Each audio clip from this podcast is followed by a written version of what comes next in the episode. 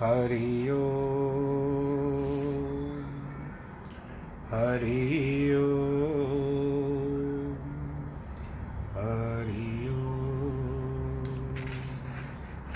गुरुर्ब्रह्मा, गुरुर्विष्णु, गुरुर्देवो महेश्वर, गुरुर्साक्षात् परब्रह्म, तस्मै श्रीगुरवे नमः।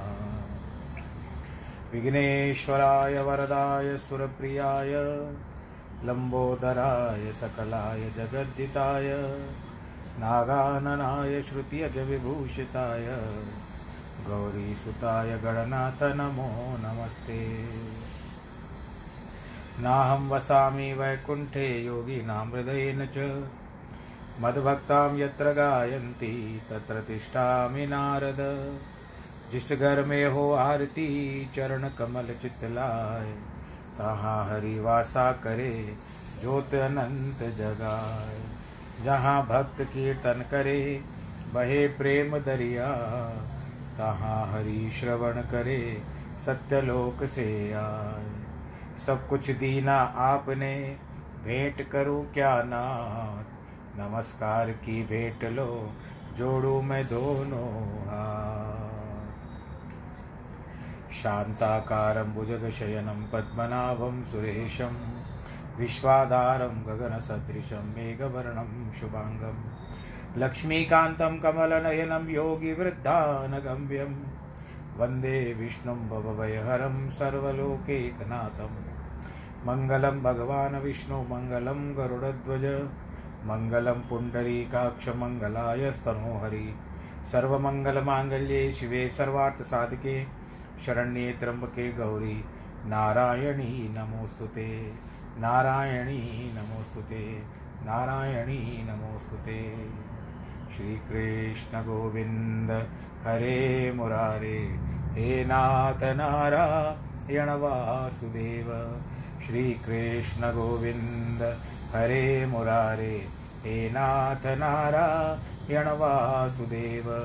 हे नाथ नारायण यणवासुदेव श्रीनाथ नारायण वासुदेव हे नाथ नारायण वासुदेव श्रीनाथ नारायण वासुदेव श्रीकृष्ण गोविन्द हरे मुरारे, हे नाथ नारायण वासुदेव नारायणं नमस्कृत्यं नरं चैव नरोत्तमम्।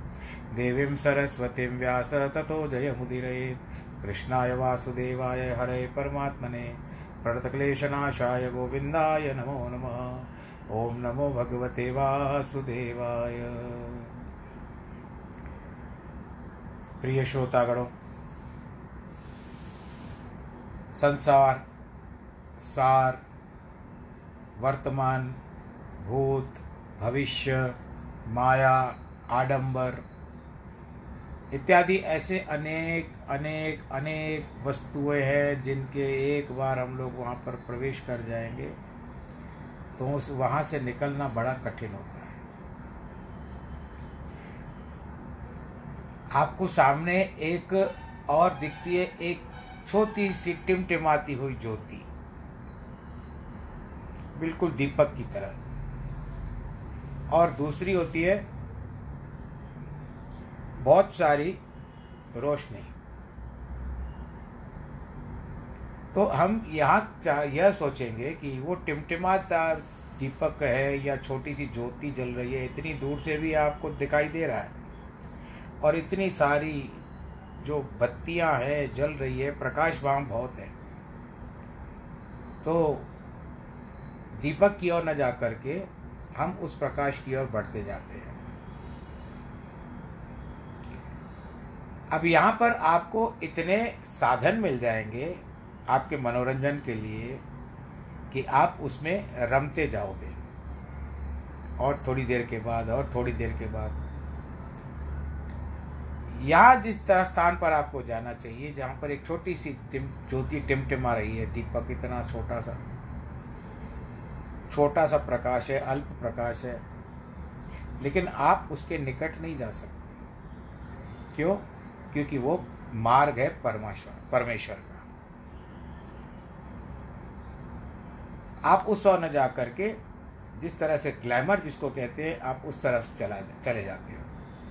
तो वहाँ से लौटना बहुत कठिन है।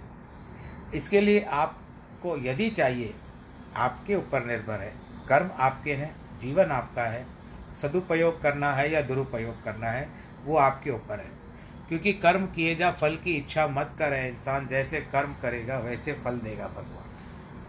आप कर्मों में इतने लिप्त हो जाते हो कि वापस से इस स्थान पर आप ज्योति जहाँ जल रही है, वहाँ तो आते ही नहीं हो। और फिर वही अंत ज्योति हो जाती है जो मृत्यु के बाद वो ज्योति जलती है सर के ऊपर से। दीपक जलता है, दीपक जला देते हैं कईयों में। तो अंत समय में दीपक ही काम आया, न कि आपकी चकाचौंध काम आई। कोई बत्तियाँ काम आई, कोई ग्लैमर काम आया, कोई चकाचौंध काम आई। तो ये कुछ भी काम आने वाली वस्तुएँ नहीं है। ये तो बाहरी साधन है केवल हमको दिखावे के लिए, केवल लोक लोकरंजन के लिए और मनोरंजन के लिए। परंतु वास्तविकता, जो आध्यात्मिकता है या सात्विकता है, वो परमात्मा, परमेश्वर की वो ज्योत, जिससे आप पीछा कर, छुड़ाने के लिए भागते जा रहे थे, फिर वही तो आखिरी समय में आपके सिर पर जलाने के लिए काम आई कईयों में जलाते हैं भाई दीपक सर के ऊपर जब वो मृत्यु हो जाती है। तो, साधन क्या है? आज आरंभ करते हैं कि तेरहवें अध्याय में है हम। अभी ये जो श्लोक इसमें जो है श्लोक पर व्याख्यान बहुत है। इसके श्लोक यहाँ पर आ रहे हैं और श्लोक के पीछे जो व्याख्यान है वो बहुत ज़्यादा है। अब हम केवल आठवें श्लोक में ही हैं अभी आगे नहीं बढ़े हैं। कल जहाँ आठवां श्लोक आरंभ किया था, अब आगे उसको बढ़ाते हैं। आगे क्या वर्णन किया जाए? है कि साधन है जन्म, मरण, जरा और वृद्धावस्था। में दोषों का दर्शन करना, अर्थात ये समझना कि ये सब जो भी है, ये दुखप्रद है। जन्म, मरण, जरा जरा यानी बुढ़ापा और बुढ़ा, वृद्धावस्था, ये सब दोष दोष रूपी है। और ये सब दुख देने वाली है। ये सभी आत्मज्ञान की प्राप्ति से संभव होगा। जन्म के पूर्व माँ के गर्भ में जो दुख भोगने होते हैं, उसका सविस्तार गरुड़ पुराण में लिखा हुआ है। गर्भ में जीव को ऐसी अनुभूति होती है कि मानव अग्नि के समान अत्यंत गर्म सागर में, दूषित दुर्गम दुर्गंधमय जल के सागर में पड़ा हुआ है। अनेक जीव उसे काट रहे हैं। वह अत्यंत दारुण और पीड़ादायक दुख है। बालक उस सुतप्त, गर्म अग्नि में मानो जलते हुए गोले के समान बाहर निकलता है। मलमूत्र दुर्गंध से भरा हुआ रहता है। मृत्यु के समय भारी पीड़ा होती है, जिसे सभी अन्य लोग देखते रहते हैं। जरा और जीर्णावस्था, बीमारी और बुढ़ापा, ये जो पीड़ा मानव को सहन करनी पड़ती है और जो क्लेश भोगने पड़ते हैं, वो किसी से छुपे नहीं है, सबको मालूम है ये।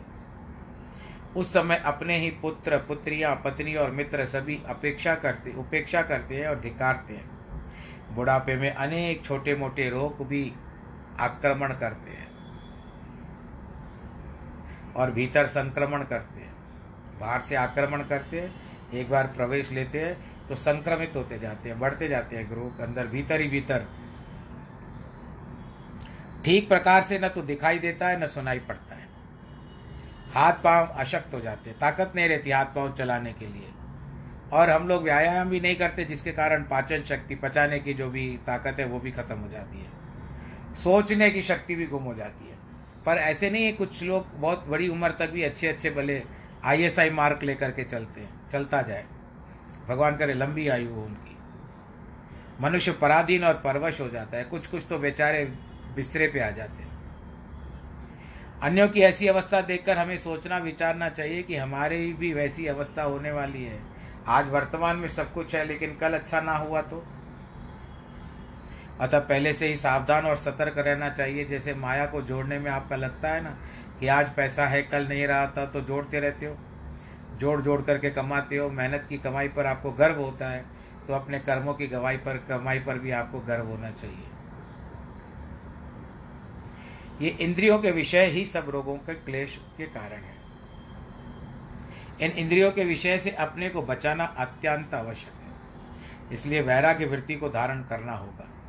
किंतु इस संसार में इन दुखों की लीला नित्य प्रति देखते हुए निश्चिंत बेपरवाह होकर जीवन व्यतीत कर रहे हैं। मन जाने सब बात, जानत ही अवगुण करे, काहे की कुशलात हाथ देव कुएँ पड़े। यदि हाथ में दीकर दीपक रखते हुए कोई जानबूझ करके कुएँ में गिर पड़े तो उसकी क्या बुद्धिमानी है? इसी प्रकार यह मन समझता सब कुछ है, किंतु इसके होते हुए भी यदि अवगुण को धारण करेगा तो अवश्य ही दुख भोगेगा।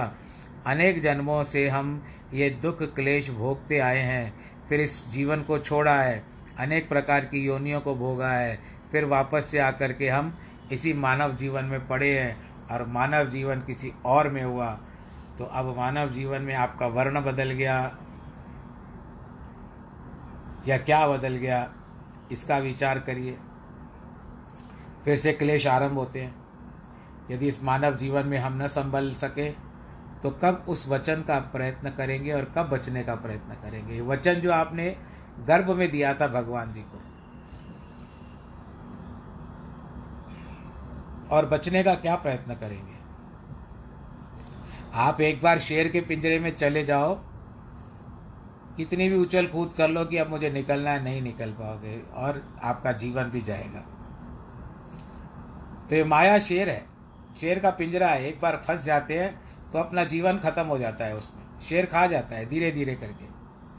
आत्मज्ञान की राह में इसलिए यह आवश्यक है कि जिज्ञासु को उन दुखों, क्लेशों का ज्ञान और बुद्धि होना चाहिए। महात्मा त्रिलोचन ने किसी प्रेमी से प्रश्न किया, बुढ़ापे में जन्म मरण के दुख भूल क्यों जाते हैं? उत्तर मिला, इस प्राणी को माया का मोह इतना घेर लेता है कि सब कुछ भूल जाता है। माया का मोह तीव्र अग्नि, यानी तेज अग्नि की ज्वाला, आग के समान इस दुख को, भय को जला देता है। कुटुंब को देखकर हम पागलों के समान अति प्रसन्न होते रहते हैं। ठीक है, संसारिक रूप से या किसी समय तक आप प्रसन्न भी होइए, ऐसी कोई बात नहीं है। और अन्य व्यक्तियों के धन पदार्थ को देख करके दुखी होते हैं। अपने परिवार से तो खुश रहते हैं। यदि अपना बच्चा बड़े अंक लेकर आता है मार्क्स लेकर आता है या तरक्की लेकर के आता है तो बड़ी खुशी होती है। पड़ोसी का लड़का यदि, जिससे हम लोग को थोड़ा राग द्वेष है यदि वो इससे ऊँचा उठ गया तो हमारा मन बैठ जाता है कि सामने वाला ऊँचा क्यों? ऐसी अवस्था सभी की होती है, किसी के कम और किसी को अधिक होती है। असक्ति रनरा विश्वंग पुत्र दारा ग्रहादिशु नित्याम च समचित्तत्व निष्ठा निष्ठो पपतिषु। पुत्र कलत्र, धन संपत्ति, उनमें आसक्ति, प्रेम और ममता का अभाव, प्रिय इष्ट अच्छे लगने वाले अप्रिय, अच्छे न लगने वाले, इसकी प्राप्ति में सदा चित्त का संभाव होना चाहिए। अच्छा नहीं लगता है तो छोड़ दो। अच्छा लगता है तो भी ठीक है। घुस मत जाओ। अब रसगुल्ला होता है और रसगुल्ले की रस होती है। आपको दोनों में से क्या पसंद आएगा? आप रसगुल्ले को ही उठाओगे, उसकी रस को पियोगे क्या? अब पीने वाले पीते हैं, कोई हमको कोई लेना देना नहीं है, परंतु वास्तविकता रसगुल्ला पूरा रस से भरा हुआ है। और आपने उसको मुख में डाल लिया। बाकी जो बची, जो उसने मीठा बनाया, आप उसको नहीं रहते हो। अब आगे कहते हैं कि तेरह चौदह में जो साधन आते हैं कि पुत्र कलत्र, धन संपत्ति, घर, आसक्ति, ममता का अभाव, कुटुंब, धन पदार्थ अनित्य है। अब देखिए, कोरोना में ऐसा हो रहा है कि परिवार वालों को भी नहीं आने दिया जा रहा है, पास में। उस गवर्नमेंट वाले आते हैं कॉरपोरेशन म्यूनसिपलिटी वाले आते हैं, वो शरीर को उठा के लेके जाते हैं, वहाँ जला देते हैं। परिवार वालों को भी समक्ष नहीं आने देते। तो इस तरह से आज है तो कल भी नहीं हो सकते अथवा जितना आज है कल उतने ही होंगे। अतः कमल के समान इनमें रहकर भी उनसे ऊपर रहना चाहिए। अर्थात उनमें आसक्ति, मोह, ममता नहीं करनी चाहिए। हम उस सभी को अपना समझकर उनमें इतने आसक्त हो जाते हैं कि कुछ भी कम या अधिक होता है। तो हम अति दुखित होकर व्याकुल अपने आप को बना लेते हैं। हाई रिटेंशन सर पे हाथ रख करके बैठ जाते हैं। ज्ञान मार्ग में यह मोह ममता ज़्यादा हानि करती है। अतः उनके सदा अपने को अलग रखना चाहिए। और उनमें अनासक्त नहीं रहना चाहिए। अन्यथा अध्यात्म पंथ पर आगे बढ़ना संभव नहीं होगा। साथ साथ स्वयं के दुख क्लेशों को भोगना पड़ेगा। यह मोह परमात्मा और सदगुरु में ही रखना चाहिए। इससे अत्यंत आनंद की प्राप्ति होगी। क्योंकि सांसारिक पदार्थ तो कभी स्थिर और स्थायी रहने वाले नहीं है। महाराज रणजीत सिंह के मुकुट में एक हीरा था, जो अंधकार में इतना चमकता था, मानो कोई बल्ब जल रहा हो। किसी व्यक्ति ने महाराजा से पूछा स्वामी, इसका मूल्य क्या है? उत्तर मिला, प्रिय, इसका मूल्य है एक घूसा। यानी किसी को एक घूसा मारना। मैंने किसी को घूसा मारकर छीन लिया था। कोई मुझे एक घूसा मारकर छीन ले जाएगा। कहने का अर्थ है कि महाराज रंजीत सिंह का उसमें कोई मोह न था। यह समझना आवश्यक है, सभी पदार्थ धरोहर के, यानी अमानत के रूप में गुजारा करने के लिए मिल रहे मिल रहे प्राप्त हुए हैं। उन्हें अपना मानकर उनमें मोह ममता को धारण करना मूर्खता है। एक राजा को अपनी रानी से अत्यधिक मोह था। वह अचानक मर गई। वह बहुत व्याकुल हो गया। राज कार्य की मेरुचि समाप्त हो गई। कुछ भी अच्छा नहीं लगता था। मंत्रियों और सभासदों ने उसे बहुत समझाया। परंतु उसके मुख से एक ही बात निकलती थी, हा रानी हा रानी। करते करते जंगल में भटकता रहता। जब वह शरीर तक का ध्यान भूल गया, सभी कुछ त्याग कर खाना पीना भूल कर वन में जाकर बैठ गया। उसकी राजधानी में एक संत पधारे। मंत्री और सभासदों ने मिलकर के उनसे निवेदन किया कि राजा को कुछ उपदेश दिया जाए ताकि उसकी आसक्ति दूर हो जाए। यही बात भगवान शंकर जी के साथ घटना घटी थी जब सती ने अपने प्राणों को त्याग दिया था। तो उस समय उनको उन्माद हो गया और जिसके कारण वो सती का शरीर लेकर के भटकने लगे। जिससे संसार का चक्र नहीं चल पा रहा था। सभी देवता भगवान विष्णु के पास गए और कहते हैं कि मोह ग्रसित हो गए हैं। भगवान शंकर जी, आप उनको मोह से निकालिए, अन्यथा संसार का जो त्रिमूर्ति का कार्य है, ब्रह्मा, विष्णु, शिव का शिव का कार्य संपादन नहीं कर पाएँगे वो, जो उनका, उनको निर्वाह करना है। तो भगवान विष्णु ने क्या किया? भगवान विष्णु जी ने सुदर्शन चक्र चलाया। और सती का शरीर जो जल चुका था लगभग, उसके शरीर को भगवान शंकर जी के दोनों हाथों में थे तो उनके शरीर को इक्यावन टुकड़ों में काट दिया। और जहाँ जहाँ स्थान पर, जिस जिस स्थान पर माता सती के टुकड़े गिरे, शरीर के टुकड़े गिरे, वहाँ वहाँ पर अब उस स्थान पर शक्तिपीठ बन गए। इक्यावन शक्तिपीठ कहा जाता है। आंध्र प्रदेश, विजयवाड़ा में कनक दुर्गा माता है। ऐसे बहुत सारे सभी स्थानों पर है, अब सूची है, अलग से उसकी बनी हुई। वो कभी समय मिला तो आपको बता देंगे।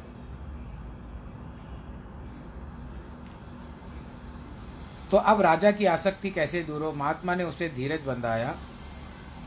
उसके हाथ में चीनी का एक प्याला लेकर उस राजा के साथ घूमने लगे। मुख से एक शब्द का भी उच्चारण न करते हुए मात्र उस पाल, प्याला ही बार बार दिखाने लगे। एक बार राजा अत्यंत होकर रो करके हा रानी हा रानी रो, रोने लगा। संत ने भी प्याला नीचे गिरा दिया। टुकड़े टुकड़े हो गया। तब वो भी, हा प्याले हा प्याले ऐसा कह करके चिल्ला करके रोने लगे। राजा ने यह सुनकर सोचा कि यह कैसा महात्मा है। दो चार रुपए के एक प्याले के लिए जिसको चाशक भी कहते हैं, इतनी तड़प। महात्मा से बोला, महात्मन, दो चार रुपए के एक प्याले के पीछे इतनी व्याकुलता। नगर में जाकर किसी से मांग ले तो दूसरा चाशक आपको मिल जाएगा, प्याला मिल जाएगा। महात्मा बोले, राजन, ये प्याला मेरे पास वर्षों के से था।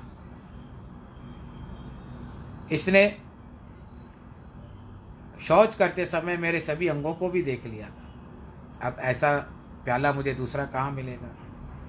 यदि वह मुझे दूसरा प्याला मिल सकता है तो क्या मुझे दूसरी रानी नहीं मिल सकती? तू अपने राज कर्तव्य भूलकर इस प्रकार वन वन भटक रहा है और अपनी बदनामी करवा रहा है। महात्मा ने उसे आगे उपदेश देते हुए कहा कि इस संसार में कोई भी पदार्थ या जीव स्थायी नहीं है। पति पत्नी का संयोग है तो वियोग भी होगा। आत्मा ही अजर और अमर है। शरीर तो नश्वर है, वह तो एक न एक दिन नष्ट होगा ही। गमनशील वस्तु एक न एक दिन जाएगी ही। अतः इन पदार्थों के लिए विलाप करना मूर्खता है। राजा की बुद्धि स्थिर हुई। उसे अनुताप हुआ कि शरीर का जितना संबंध था, उतना रहा। अतः वह राजधानी में आ गया, वापस से राजकाज देखने लगा। यदि हम समझते हैं कि गीता का ज्ञान मात्र बूढ़ों के लिए है तो ये गीता का पाठ करेगा, वह साधु सन्यासी बन जाएगा ये हमारी मूर्खता है। गुरु वशिष्ठ ने रामचंद्र जी से कहा था कि गृहस्थी में यदि कोई दुखी है तो स्वयं दुखी नहीं होना चाहिए। यह तो भूल है। दुखों में दूसरों की सेवा चाकरी आवश्यक है, किंतु मन तो सदा शांत रखना चाहिए। ज्ञान होते हुए भी सहानुभूति आवश्यक है, किंतु सीमा से बाहर आसक्ति रखना दुख प्रत्यय दुख देने वाला है। भगवान और सदगुरु की शरण में आने से ही आसक्ति दूर होती है। मोह दूर होता है। किंतु घर द्वार छोड़कर बन बन भटकने में नहीं होता। मैं बार बार कहता रहता हूँ, आज हम कबीरदास जी को ले तुलसीदास जी को ले और मीराबाई को लें। ये सब क्या कभी सूरदास जी को लें तुलसीदास जी, इन सब भक्तों का नाम गिनते हैं आज। तो क्या ये लोग वन में गए? इन्होंने घर में बैठ के नाम स्मरण किया। वहाँ पर फल, फूल, कंद, मूल से उधर से निर्वाह हो जाएगा। किंतु यदि मन विषयों का विकार शांत नहीं हुआ तो वन में भी जाना तो बेकार है, व्यर्थ है आपका। एक महात्मा अपने स्थान पर बैठे हुए थे। उन्हें कुछ शिष्य भी समीप बैठे थे। बाहर एक सब्ज़ी बेचने वाला आया। ध्यान किया। भाजी बेचने के लिए बोल रहा था। सुआ, पालक, चूका। सुआ, पालक, चूका। यह शब्द सुनते ही महात्मा ठंडी आए भरकर आरंभ किया। कुछ शिष्यों ने पूछा कि गुरुदेव आप ठंडी ठंडी आए क्यों भर रहे हैं? महात्मा बोले उस स्त्री ने बड़ा सुंदर उपदेश दिया है। शिष्य बोले स्वामी वह भला उपदेश क्या जाने? वह तो तरकारी बेच रही है। वह तो पालक सुअर चूका बेच रही है। महात्मा ने उत्तर दिया मैंने यही उपदेश ग्रहण किया है। पा, पलक भर यानी पालक सोया हुआ अर्थात प्रभु का स्मरण नहीं करता। वह चूक गया उसने बड़ी भूल कर दी। फिर से दोहराता हूँ।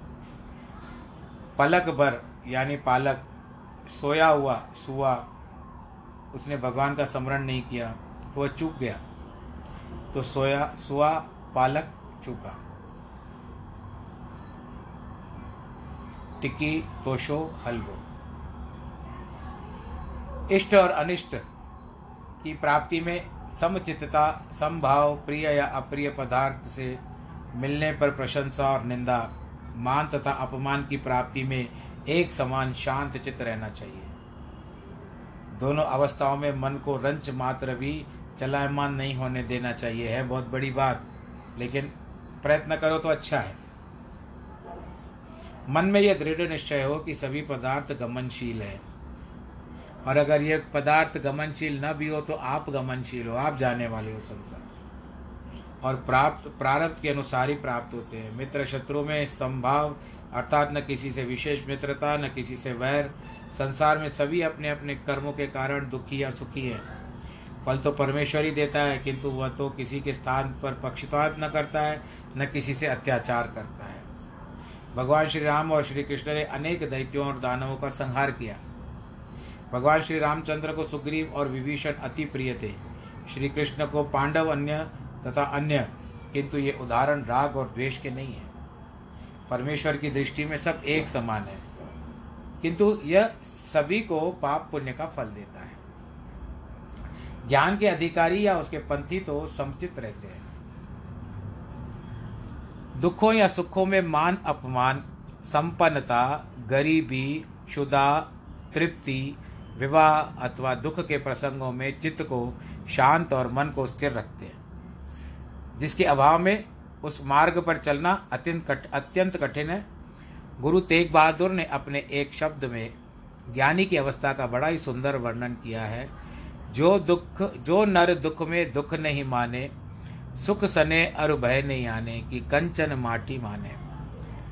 दुख में दुख नहीं माने, सुख स्नेह और भय नहीं जाने। सुख क्या होता है, स्नेह क्या होता है और भय क्या होता है, इसका वो ये भी नहीं पता। कि कंचन माटी क्या होती है, वो भी नहीं पता। मई चानन्य योगे योगेन भक्तिरव्य विचारिणी विचारिणी विविक्त देश सेवित्व मरती जन संसदी। मुझे परमेश्वर में अनन्य योग के द्वारा अभिव्यचारणी भक्ति केवल एक सर्वशक्तिमान परमेश्वर को अपना स्वामी मानते हुए स्वार्थ और अभिमान का त्याग करके श्रद्धा और भाव से सहित परम प्रेम से भगवान का निरंतर चिंतन करना अव्यभिचारिणी भक्ति है। तथा एकांत और शुद्ध स्थान में विवक्त, विविक्त देश रहने का स्वभाव और विषयों में आसक्त मनुष्यों के समुदाय में प्रेम का न होना। सोलह अनन्य योग द्वारा अव्यभिचारिणी भक्ति सोलवा साधन है। भगवान कहते हैं कि यह मेरे अतिरिक्त अन्य किसी को आधार न रखना। अनन्य चित्त से मेरी भक्ति करे। जिस प्रकार यदि स्त्री अपने पति को छोड़कर प्रीति कर लेती है दूसरे से तो व्यभिचारिणी कहलाती है। इसी के लिए कहते हैं कि भक्ति अटल और एक इष्ट देव में होनी चाहिए। एक इष्ट देव से प्रेम और विश्वास करने से भक्ति शीघ्र ही फल प्रदान करती है। इस संसार में सभी बातें सरल है, पर प्रेम का निभाना तो किसी भाग्यवान से ही होता है। प्रेम से दुखों, आपत्तियों का आनंद के साथ सामना करना पड़ता है। अपने प्राणों तक का म्योह त्यागना पड़ता है। मजनू अपने प्राणों की चिंता करता तो वह सच्चा आशिक नहीं बन पाता, न कि हम उसको जानते आज। जो भक्त भक्ति करके उसका ढोल पीटता है, वह सच्चा भक्त नहीं होता। अब कई लोग होते हैं। हमारे घर में तो ये नियम है कि हम सुबह कुछ जल्दी सवेरे सवेरे जल्दी स्नान कर लेते हैं। हमारे घर में पूजा पाठ हो जाती है और हमारे सब बच्चे नियम के पक्के हैं। आ जाते हैं और पूजा पे ध्यान देते हैं और उसके बाद ही हमारा कुछ भोजन होता है, इत्यादि बातें कई लोग करते हैं। पर ऐसा कभी कभी ना भी होता है। किसी किसी के घर में नियम होते होंगे, पर कईयों के घर में नहीं होते। ढोल नहीं पीटना चाहिए। आप किस, सबको बताते क्यों हो? तो क्या आपकी भक्ति को देख करके उसके मन में राग द्वेष होगा? वो भी भक्ति करना आरंभ करेगा। आप एक घंटी बजाओगे तो क्या दस घंटियाँ बजाएगा? वो कहता है, बजाने दो, हमको तो अच्छी नींद लेने दो भाई। तुम करते हो तो करो। तो ये संसार का नियम है। आप किसको किसको समझाने के लिए जाओगे? तो इसके लिए जो ढोल पीटता है, वह सच्चा भक्त नहीं हो सकता, ये ऐसा लिखा हुआ है। हो भी सकता है। पर अगर हो सकता है तो ढोल ना पीटे। नगाड़ा नगाड़ा कह के गाना बजाता है और कहता है कि नगाड़ा बजाता हुआ कहता है, मैं भक्ति करता हूँ, मैं भक्ति करता हूँ। वो केवल उसका दिखावा मात्र है।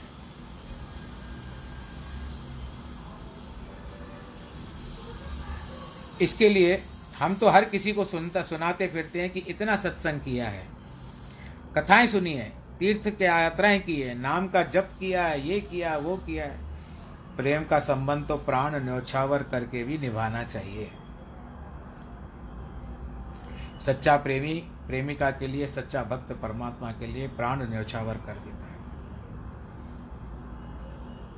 कबीर के एक घर में सज्जन नामोपदेश ग्रहण करने के लिए आए। बहुत धनवान था, अतः बहुत सा धन पदार्थ अपने साथ ले आया। कबीर तो घर में नहीं थे, बैठी थी उनकी लड़की कमली कमली। उसने उस सज्जन का भली भांति स्वागत किया, पूछने पर बताया, मैं नाम लेने आया था, किंतु भक्त तो घर में है नहीं। मेरे पास भी समय कम है। उनका तो पता नहीं कब आए। तब लौट जाता हूँ। कमली बोली, नाम उपदेश चाहिए, मैं दे देती हूँ। वो बोला, बहुत अच्छा समय नियत किया गया। सज्जन ने दक्षिणा रख दी। कमली जो थी, कमाली भीतर गई। एक तराजू के साथ में एक छुरी भी लेकर आई और उसे पत्थर पर तेज करते वह धनवान सज्जन आश्चर्यचकित हो गए, पूछने लगे, पुत्री, क्या कर रही हो? कन्या बोली, आपको नाम का दान चाहिए ना? वो बोला हाँ एक पलड़े में रखा जाएगा वह नाम और दूसरे पलड़े में रखा जाएगा आपके शरीर का मांस। कमाली बोली, सुनते ही सज्जन घबरा कर लौटने लगा। इसी बीच बाहरी द्वार पर कबीर मिल गए। पूछा, बंधुवर, कैसे आगमन हुआ? उसने बताया, कमाली, किस प्रकार मुझे नामोपदेश करने चली थी? मेरी सांस काटने की छुरी लेकर के बैठी थी। कबीर बोले, उसे तूने स्वीकार नहीं किया क्या? वह बोला, स्वामी यह कौन स्वीकार करेगा? कबीर ने उत्तर दिया बंधुवर वह तो अभी बालक ही है। आपसे तो सौदा सस्ता कर रही थी। अन्यथा सच तो यह है कि सिर लहू की गठड़ी, हर हीरो की खान, सिर दिए तो रब मिले, ताही तू सस्ता जान। सिर जो है ये गठड़ी है। लहू की गठड़ी है। यहाँ पर पूरा खून भरा हुआ है। मस्तिष्क को इसको गठड़ी बोला जाए हर हीरो की खान। भगवान का नाम हीरो की खान है। सर दिए तो रब मिले। इसके लिए तुमको सर देना पड़ेगा। इसी को सस्ता जान। बलिदान और वैराग्य के बिना भक्ति की प्राप्ति संभव है, न असंभव है। प्रभु को न हम, हमारे सिर की आवश्यकता है। नहीं हमारे धन का भूखा है, परंतु उसे हमारे प्रेम की परीक्षा लेनी है। पतंगा, दिनों का, दिए का अनन्य भक्त है। उसके ऊपर अपने प्राण का उत्सव करने से भी नहीं हिचकता। क्षमा कहे, परवाने से परे चला जा, मेरी तरह जल जाएगा। यहाँ नहीं है गीत में आता है ये। पतंगा भी कहता है, क्या तू भी सर देगा? भवरा बोला, क्यों नहीं? पतंगा बोला, जाओ आठ में और देखो कि कोई दिया जल रहा है या नहीं. भवरा गया, आकर बताया, कई दीपक जल रहे हैं. पतंगा बोला, धिक्कार है, तेरे मुख को दिया देखकर आए हो बताने। वहीं पर प्राण त्याग देते। तो मैं कहने का ये आज एक बात पर विचार आया है कि क्योंकि थोड़ा समय भी अनुकूल चल रहा है, इसके लिए एक दृष्टांत याद आ गया। कि जो दिखावा होता है राजा चोल था। भगवान विष्णु का बहुत सुंदर मंदिर था उसमें। लक्ष्मी जी के साथ विराजमान होते थे। उनके ऊपर दिन प्रतिदिन रोज चाला राजा चोल जो है पूजा करता है सोने गहने चढ़ाता था। पर वो मंदिर जो था जन साधारण के लोगों के लिए भी था कि सभी लोग आते थे। परंतु पहले पहले जो आ, मिलता था समय वो राजा को मिलता था। राजा आता, बड़े प्रेम से भगवान नारायण जी की पूजा करके जाता और पूजा करने के बाद वो क्या करता, हीरे, जवाहरात, मणि, माणिक, मोती इत्यादि चढ़ा के जाता। तुलसीदास, देख, विष्णुदास नामक एक भक्ति भक्त आता, उसके पीछे वो एकदम से क्या करता, उसी के ऊपर ओम नमो भगवते वासुदेवाय, ऐसा कहते हुए जल चढ़ा देता भगवान जी के ऊपर और इतनी सारी तुलसी चढ़ा देता जिसके कारण राजा चोल का जो भी श्रृंगार था, वो सारा ढक जाता अस्त व्यस्त हो जाता। था एक दिन राजा चोल को थोड़ा विलंब हो गया मंदिर से निकलते हुए। तो उसकी पूजा संपन्न हो चुकी थी। बाहर निकलते ही रहा था कि विष्णुदास आया, देखने लगा क्या कर रहा है। विष्णुदास ने वैसे ही किया तो राजा को क्रोध आ गया, कहते, इतने मणि माणिक मैंने चढ़ाए। हेरा हे ब्राह्मण, क्या तुझे इतनी लज्जा नहीं कि तू कम से कम ध्यान से पूजा कर? कहते, भाई, मैं तो ऐसे ही करता हूँ। प्रतिदिन मेरा मेरा तो विश्वास है, मेरा तो भाव है भगवान के प्रति। मैं क्या करूँ? मैं नहीं कर पा कहते, नहीं, ऐसा नहीं होता है। कहते, भगवान तो भाव के भूखे हैं भाई। सोने चवारा धीरे मोतियों के नहीं है। कहते, ठीक है, तेरी और मेरी शर्त लगाते कहते, क्या शर्त लगाते हो? कहते, तू इसी मंदिर में बैठ करके भगवान की आराधना कर, क्योंकि तू दरिद्र है। मैं जा करके यज्ञ करता हूँ, सोने का मंडप बनवाऊँगा पूरा। और उसके पश्चात मैं भगवान जी के आह्वान करूँगा भगवान जी को बहुत सारे कुछ हवन में मैं आहुतियाँ दूँगा, मोतियों की आहुतियाँ दूँगा कि जगह जैसे भगवान मुझ पर प्रसन्न हो जाए। ऐसा कह करके दोनों ने शर्त बांधी और उसके बाद चोल राजा जो थे, वो यज्ञ करने लगा, सोने का हवन कुंड बनाया और उसके बाद हवन करने लगा। जो जो माणिक मोती डालता था, भाई उसके पास कुछ कमी नहीं थी, कोई बात नहीं। यहाँ पर ये नित्य प्रति और नियम बना था एक महीने का। एक महीना संपन्न होने को आया, तीन दिन बच गए थे। विष्णुदास यहाँ पर पूजा करता था और भोग, भगवान को भोग लगाने के लिए रोटी रोटी लेकर के आता था। भगवान को भोग लगाता था, फिर उसके बाद खाता था। बाकी तीन दिन बचे, या तीन या चार दिन बचे, तब क्या हुआ? एक दिन जब इसने आँखें बंद कर ली, विष्णुदास ने भोग लगाने के लिए आँखें खोल करके देखता है तो वहाँ पर क्या था? रोटी थी ही नहीं। कहते, अरे, ऐसे कैसे हो गया? यहाँ तो मंदिर में कोई आया नहीं। मेरे सिवा कोई भी आता नहीं है, फिर कौन लेके गया? पर अब बेचारे का नियम भी यही था कि वो रोटी भोग का ही खाता था, बाकी दूसरी रोटी नहीं खाता था वो। उस दिन भूखा हो गया वो। दूसरे दिन भी वैसे ही हो गया, फिर रोटी गायब हो गई। कहता आखिर ले कौन जाता है? तीसरे दिन क्या करता है, वो आँखें मूंद कर, यानी पूरी बंद ना करके, जब पहले आँखें बंद करता था दो दिन तो रोटी चोरी हो जाती थी। पर क्या हुआ, उस दिन इसने आदिम आँखों को मूंद के रखा था। और ऐसे चेष्टा कर रहा था कि भोग लगा रहा है। तभी उसने क्या देखा, एक बहुत ही दुबला पतला व्यक्ति न जाने कहाँ से आया, जैसे उसकी हड्डियाँ भी दिखाई दे रही थी शरीर से। तब क्या किया? उसने इतनी फुर्ती से रोटी उठा करके भागने लगा। विष्णुदास ने वो देख लिया, वो उसके पीछे भागने लगा। अरे भाई, रुक जाओ, अरे रुक जाओ रुक जाओ रुक जाओ। आज मैंने रोटी को घी नहीं लगाया है भाई। थोड़ा ध्यान से रुक जाओ, तुम ही खाओ, मैं नहीं खाऊँगा, तुम ही खाओ, तुम ही खाओ। मैंने, मुझे केवल इतना मैं घी भी साथ पे मैं देखो दौड़ता हुआ तुम्हारे साथ आ रहा हूँ। मुझे घी लगाने दो, घी रोटी को, मनुष्य रोटी, घी बिगर रोटी की, घी की रोटी नहीं खाते। तुम ज़रूर आओ, रुको रुको रुको। अरे ये तो प्रेत भूतों का भोजन है, बिना घी का भोजन करना। रोटी पर घी लगवा दो भाई, रोटी पर घी लगवा दो। ऐसा करते करते वो व्यक्ति जो भाग रहा था, दुबला पतला बेचारा दूर तक नहीं भाग पाया, बेहोश हो गया। अब हाय रे ऊपर। अब ये एक चोरी हो गई। ऊपर से वो सीना चोरी, वो गिर गया बेहोश होकर के। तो ये विष्णुदास उदास हो गया। कहते, प्रभु, यही दिन दिखाना था। मेरी इतनी परीक्षा लेनी थी तो अच्छी तरह से लेते, ये परीक्षा ले रहे हो। मैं भूखा रहूँ, कोई नहीं, पर ये बेचारा, इसको तो मुझसे ज़्यादा ज़रूरत है। भोजन करने की आज मैंने इसको गिरा दिया, प्रभु, ये मुझसे बहुत भूल हो गई। ऐसे कह करके रोने लगा। उसका जो दुपट्टा था ना, उस दुपट्टे से उसको हवा करने लगा। ये बेचारा बहुत थक गया है दुबला पतला। अब आप बताइए कि वो उसकी आँखों से अश्रुधारा बह गई। कहते, प्रभु, आप किस भी रूप में, मुझे पता नहीं, लेकिन इस समय जो भी है, इस रूप में, मुझे क्षमा कर दीजिए, ऐसा कह करके रोने लगा। आँखों से अश्रुधारा बह रही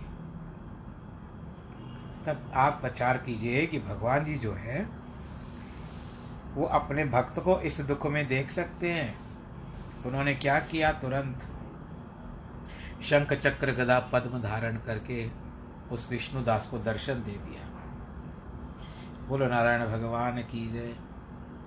कहते, चलो तुम मेरे साथ, अब तुम यहाँ इस संसार में रहने के अधिकारी नहीं हो। अब तुमको मैं वैकुंठ लेकर के चलता हूँ। कहते, वो भी तो पूजा कर रहा है, उसको तो प्रभु दर्शन दे दो। कहते, उसका अहंकार ही उसको ले डूबेगा, तुम मेरे साथ चलो। ऐसा कह करके विमान में जाने लगे तो उस समय में राजा चोल को विमान दिखाई दिया। कहता है कि देखो देखो देखो, भगवान विष्णु मुझे लेने के लिए आ रहे हैं। देखो, आज मैं जीत गया, वो दरिद्र हार गया। भगवान कभी भी सदैव सदैव अलंकारों के भूखे हैं, उस दरिद्र की तुलसी के भूखे नहीं हैं, जो मुदगल ऋषि थे, जिनका नाम था, वो यज्ञ करा रहे थे। उन्होंने क्रोध में क्या अरे मूर्ख, तेरे कहने पर मैं आकर के मेरा समय नष्ट किया। मेरा, मेरी बुद्धि भ्रष्ट हो गई थी, जो मैंने तुझे साथ दिया। वो विमान तुझे आता हुआ दिखाई दे रहा है। वो विमान तो जा रहा है और उसमें उस विष्णुदास को लेके जा रहे हैं प्रभु। इसके लिए मैं तेरा हवन नहीं कराऊँगा। ऐसा कहने के बाद उस ऋषि ने, ब्राह्मण ने जो यज्ञ करा था, अपनी चोटी खींच करके हवन कुंड में डाल दी। जा तेरा यज्ञ भ्रष्ट हो जाए। कहते हैं कि नहीं, ये नहीं हो सकता संभव। इसके लिए अब उसी यज्ञ कुंड में कूदने लगा। तब विष्णुदास ने भगवान जी को कहा, प्रभु, हम दोनों ने एक ही रास्ता अपनाया था। चलो मानता हूँ कि घमंड से किया था उसने। पर उसने भी तो आपकी किसी न किसी प्रकार से भक्ति की थी, इसके लिए उसके अहंकार को क्षमा कर दो। उसके भक्ति के अनुसार उसको आप स्वीकार कर लो। तो भगवान ने कहा, ठीक है, अब जैसे ही हवन कुंड में कूदने लगा, राजा चोल उसी समय फिर भगवान शंकर चक्र गदाधारी भगवान जी ने उसको हवन कुंड में गिरने से बचा लिया और दोनों को लेकर के वैकुंठ को चले गए। और यह भी कहा जाता है कि वो दोनों अब भी भगवान जी के पार्षद हैं। तो ये कथा थी आज की। प्रसंग ये आ गया। थोड़ा भावुक भी हो जाना होता है कि कब कथा इतनी खींच लेती है कि कभी कभी भावुकता आ जाती है, जिसके कारण हम अपने आप को रोक नहीं पाते। तो ये भगवान जी की कथा का आज हम विश्राम करते हैं, विश्राम देते हैं। आप अपना ध्यान रखिए, अपने परिवार का ध्यान रखिए, सुरक्षित रखिए अपने आप को। सैनिटाइज़र और जो भी कोरोना के साधन हैं, आप उनका प्रयोग करते रहिए। इनसे आप मुँह न मोड़ें, जितना हो सके अपने आप को स्वस्थ रखें, सुरक्षित रखें। आज परिवार में और या आपका, जिनका भी विवाह का वर्षगांठ हो अथवा जन्मदिन हो, आपको बहुत बहुत बधाई। सर्वे भवन्तु सुखिनः, सर्वे सन्तु निरामया, सर्वे भद्राणी पश्यन्तु। माँ कश्चित् दुःखभाग् भवेद नमो नारायण नमो नारायण नमो नारायण।